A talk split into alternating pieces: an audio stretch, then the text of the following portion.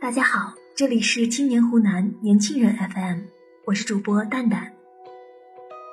今天要和大家讨论的话题是被偷走的那十年。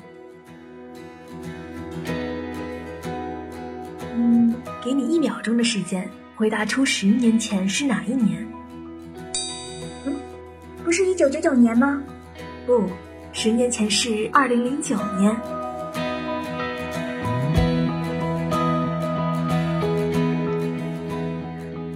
二零零九年，功能机和塞班智能机制霸市场。彼时，诺基亚、三星还是主流大佬，华为第一部智能手机问世，苹果也推出了 iPhone 三 GS。二零零九年，苹果刚开始展露锋芒，华为还未崛起，小米还没发烧。绝大部分手机仍带有物理键盘，在外形上依然保持着较小的尺寸。零九年的手机种类丰富，造型炫酷，滑盖、翻盖、直板，尽显尊贵。嗯，等会儿，我的记忆好像出现了偏差，怎么觉得滑盖手机明明是很久远的事情了？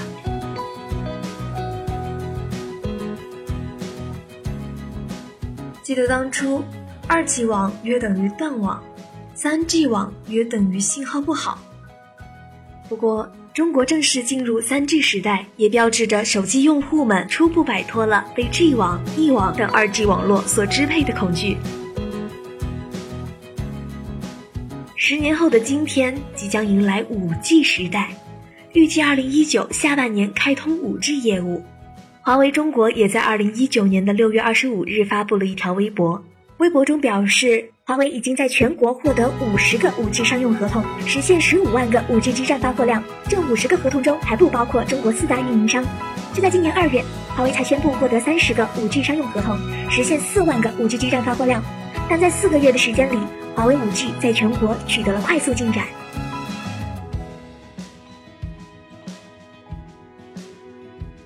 二零零九年的手游市场虽然还未完全开辟。但是三 G 时代的开启却带来了娱乐的繁荣，网络游戏如火如荼。十年前，现象级网游《英雄联盟》还没开服，电子竞技在主流世界是不务正业，是网瘾，是病。但是在十年后，IG 战队赢得了英雄联盟全球总决赛冠军。那些扬言网游误国的人，十年后仍在痛斥手机的危害，毕竟他们不会想到。十年后，有这么多的人离开手机之后就变成了废人。二零零九年前，二维码还没有出现，手机支付听起来还是某种未来的黑科技，社交活动还只能靠彼此的缘分。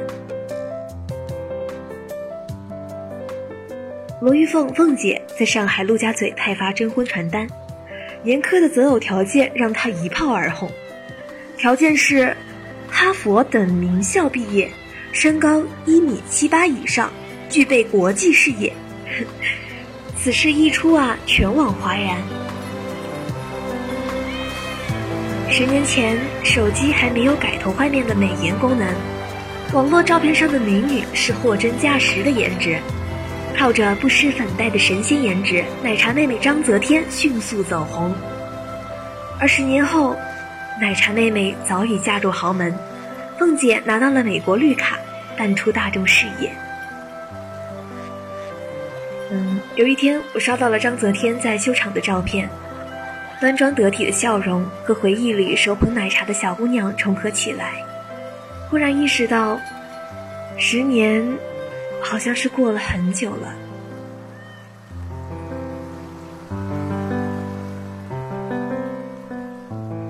二零零九年网购四大步骤：一、开机；二、浏览；三、付款；四、插入优盾。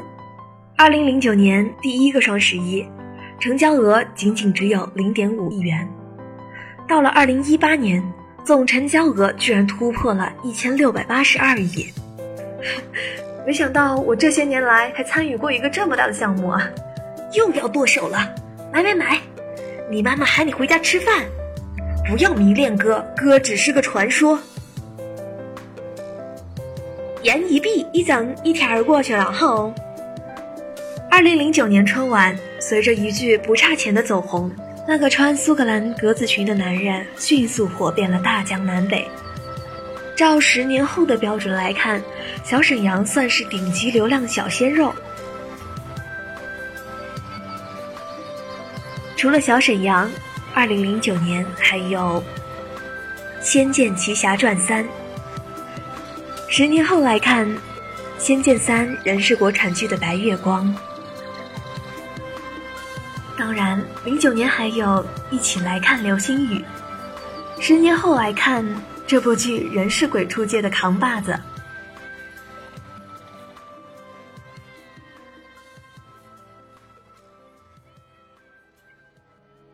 即便拥有这么多的经典与回忆，可是终究还是无法释怀。那个几乎改变了世界的巨星陨落了。二零零九年六月二十五日，一代巨星迈克尔·杰克逊去世了。那一年，大家都说，上帝想听歌，所以带走了 N.J.；上帝想看漫画，所以带走了旧井宜人，也就是《蜡笔小新》的作者；上帝喜爱文学，所以带走了季羡林。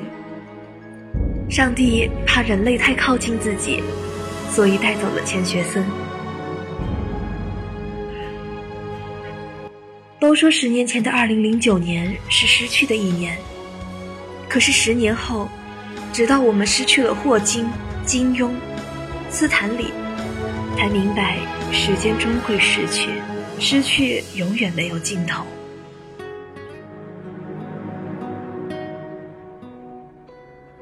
同时，二零零九年，二十六岁的张一鸣开始了第一次独立创业。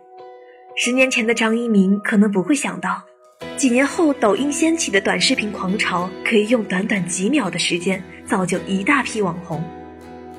二零零九年，徐艺仅用三天时间写出了网站 A 站后花园。十年前的徐艺可能不会想到。仅凭三天写出的小破站，几年时间里迅速成为了国内首屈一指的年轻人社区。而 B 站也在一八年的六月在纳斯达克上市了。这些新生力量的出现，让这个近乎残酷的世界有了那么一点点不一样。何必担心没有下一个 MJ，下一个季羡林呢？日子还长，我们还有无数个十年。二零零九年说起一九九九年，就像是二十年前；二十年前说起二零零九年，就像是去年、昨天。十年之前，我在哪里？二零零九年，我刚上大学，一切的未知、新奇都能心潮翻涌。二零零九年，想买新出的 iPhone 三 GS。可是一个月的生活费 只有八百块，根本就不够。那时候就想着一定要多赚钱。二零零九年，还有一些雄心勃勃的少年气，总觉得自己和这个世界有点不一样。十年间，从毕业到步入社会，从考研失败到第一份工作，手机换了好几个。却再没了必须用新款的念头，就好像天大的事都已经激不起心中的波澜。二零零九年那一年，以为会永远在一起的姑娘，上个月刷到了他的朋友圈，他刚生了一个可爱的宝宝，照片里的他有着母亲特有的美丽，可是我却怎么也想不起来他十年前的样子。恍然发觉，十年真的过去了。再分享一则稀有人类总部日常。一个漫画师妹子说：“我家门口的地铁要到二零二零年才开通，这得等到啥时候啊？”我当时说：“这不就是明年了吗？”说完，漫画师妹子一愣，我也一愣。这是一种奇妙的错觉。二零零九年和现在隔了十年，却仿佛去年；离二零二零年就还只有半年了，却仿佛是个不可触及的未来。相比起一九九九年，二零零九年的时代感、怀旧感并没有那么强。可能就是因为这样，才觉得二零零九年离我们并不遥远。那些翻天覆地的变化，已经悄无声息地融进了生活里，组成了崭新的时代。这是最好的时代，这是我们的时代。